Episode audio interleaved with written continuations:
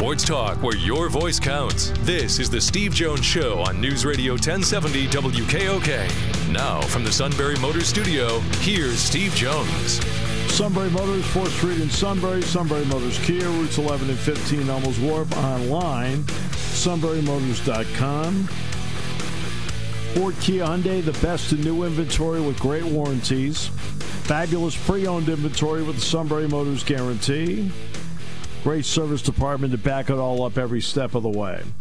All at Sunbury Motors, 4th Street in Sunbury, Sunbury Motors Kia, routes 11 and 15, Hummels Wharf online, sunburymotors.com. Joining us from SI.com is Mark Wogenrich. Do we have him all set there? Yes, we do. Hello, Mark. How are you today? Doing well, Steve. How are you? Doing great. Great to see you here last week. Yeah, that was great. That was a good time. Uh, when you go to something like that, and there's obviously multiple interviews to be done, what did you learn that maybe you had not known about before that you can convey to the readers? I think one of the most interesting things to me, and it, I mean, there was a lot of talk about current roster and you know uh, freshmen coming in, uh, how do they look, all that sort of thing. But Andy Frank, um, player personnel, their director of player personnel, whose actually title is now kind of a general manager, right? General manager of personnel, was talking about the June recruiting period. Um, and one of the things he mentioned that was interesting to me was the fact that you know, with the amount they're going to have something on the order of like 50-ish official visits, and coupled with the camps, they're going to have several thousand players at, at their camps. Um, and and Andy made the point that this is a lot. I mean, this is a lot to organize, to orchestrate, to keep track of to entertain, to fuel, to everything to do. This. And this is June. This is the kind of month that a lot of us will, you know, out here in the real world, kind of unplug from a little bit. Maybe we try to decouple ourselves, start vacations, or think about vacations or already. We try to decouple a little bit from work. June might be the busiest month of the year for the coaching staff and for the football staff at Penn State. And, and, and Andy said something that really fascinated me. Is like people on the outside who look at us and see, you know, well, you're coaching. All you're doing is coaching football, and June's the off season. No, June's probably the time we're the busiest. And if you would look at our kind of our mental health um, in June, that you might be surprised that this is not like the month for mental health at the you know where our mental health is at the best in the workplace. I found that to be fascinating to me because we have this impression and we have this vision of football coaches living in you know in the football offices and watching film from September through December and then they unplug. But no, especially in college, maybe there's that bit in in the NFL. But in college now, with the way the recruiting calendar goes, June is is just as busy a month, and probably just as hectic and as tense uh, a month as as as the season. I found that to be um, that really took me back. The way he framed that um, that answer that really kind of that made me you know look at their staff uh, in in a, in a bit of a different way. I think if there was a tip off to that mark, it would have been two years ago coming out yeah. of COVID.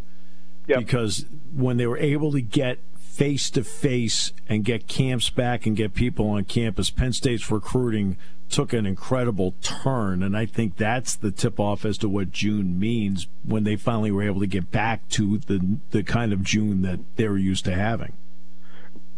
Exactly, but now that the way the you know you've contracted the calendar forcing mm-hmm. you know forcing players to essentially to have to commit earlier in order to sign earlier. There are expanded number of visits.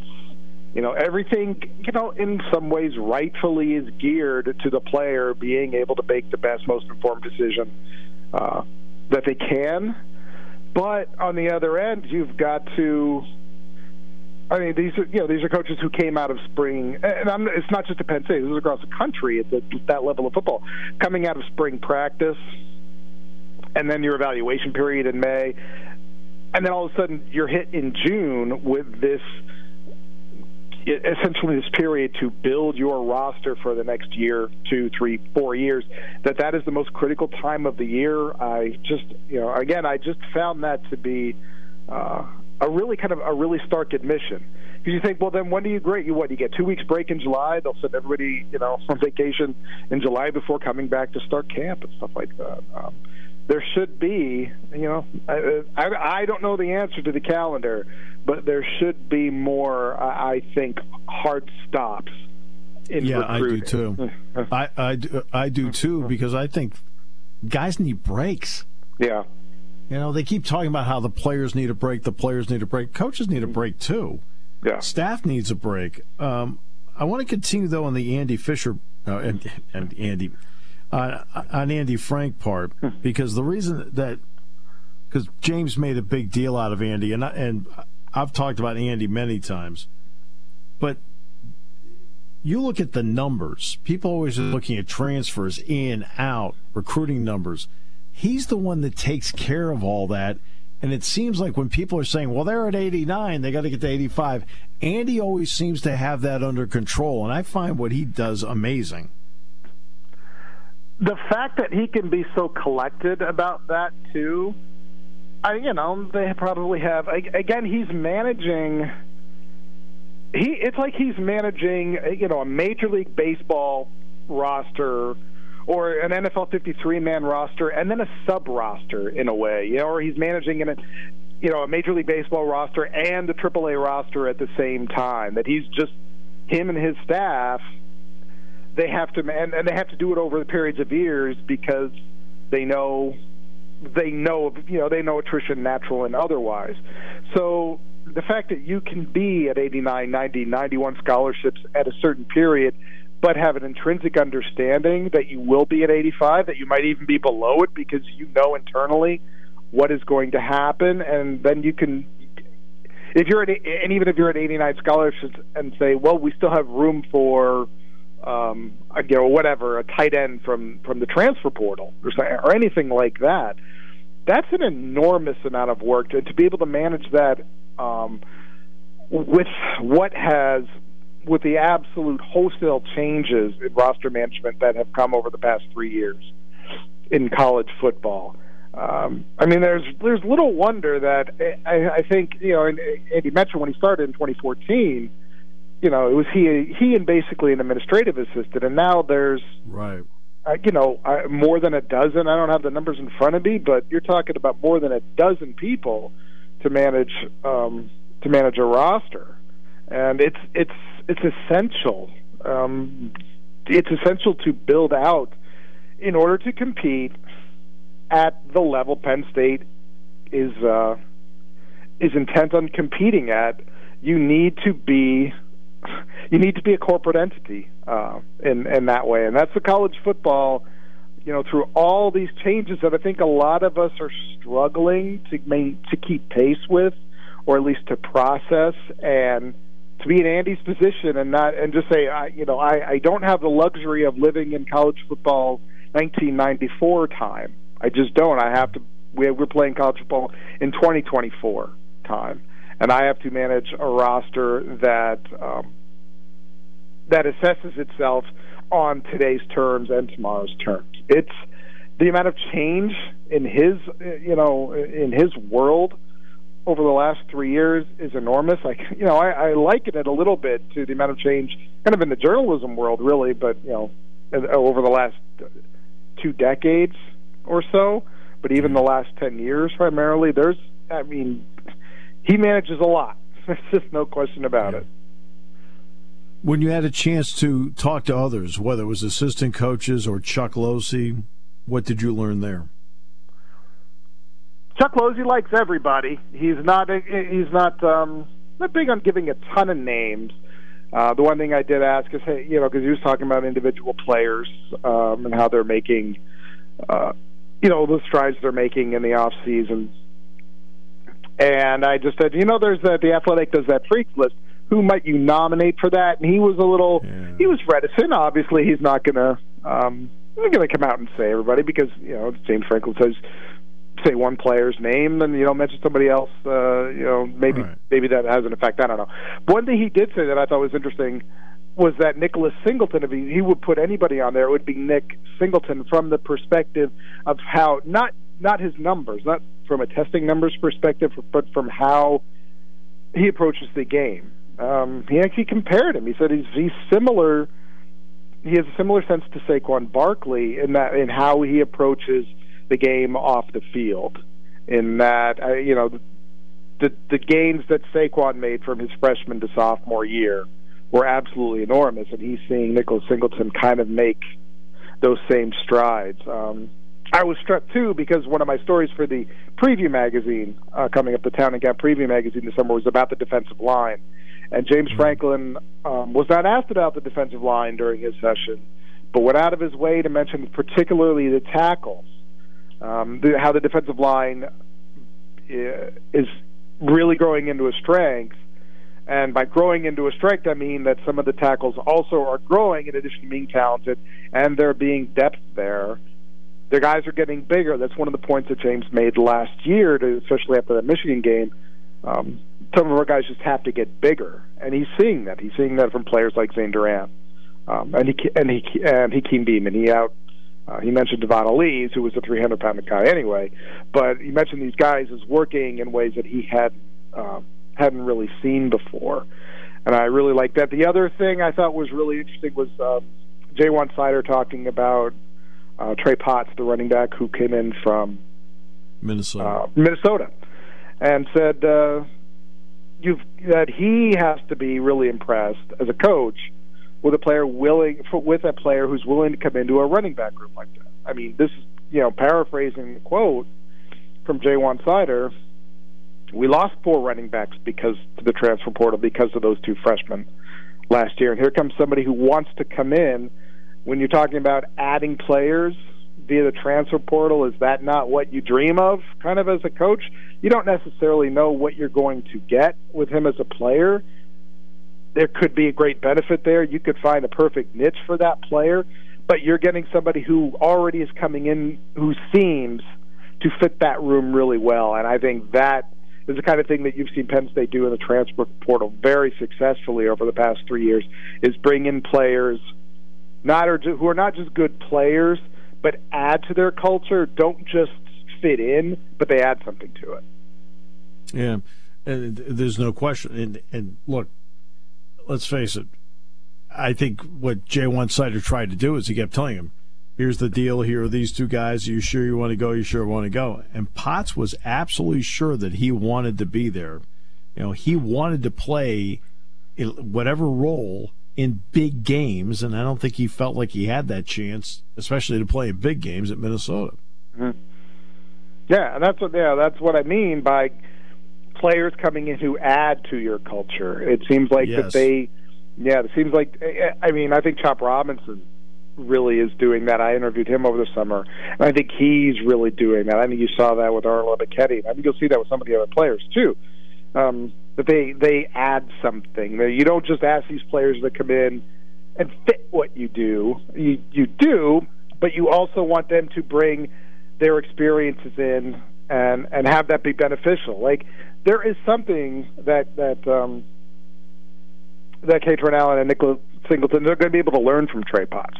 He's going to be able to teach them something about his time in Minnesota, mm-hmm. or about you know, or about watching a, you know the way he used to watch a guard you know, make a move or something like that, and how he would work behind that. He, they're going to, he's going to be able to give uh, give them something, and if they're sponges, like we hear that they are, they are going to process that information and and and make it work for them.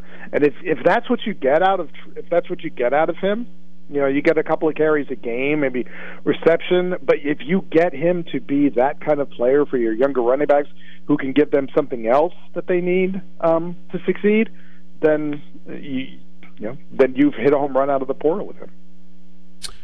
Uh, a year ago, Mark, there was no question. Even though they were, they had not achieved the eleven and two record yet. I think all of us knew just standing there who the leaders were and how strong they happened to be. Did you get a sense from everybody when they talked where the leadership is coming from with this group? I think, yeah, I think they're still, I think they're still figuring that out. I, I, I'm sure they're, you know, specific players are going to make those strides. I, but I still think they are looking for guys to bring themselves into that role. I know we use the word organic a lot; it, it's overused. Mm-hmm. But leadership, I don't think in leadership because you had it in such strong ways last year.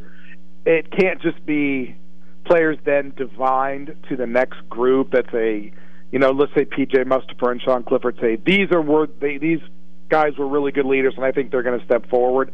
That's great, but they have to take those roles and initiative uh, among themselves. I mean, I would look at a player, some, even somebody who we haven't seen on the field a whole mm-hmm. lot. Um, a guy like Nick Dawkins, who I actually got yeah. able to get to know in high school a little bit, and wasn't able to play last year because of an injury going into his third year. I would expect a player like that because you know his personality. He has a very strong, I think, leadership style personality, and it comes yes. from the things that he also does off the field too, with starting his foundation and being involved in um, Live for Life, that sort of thing.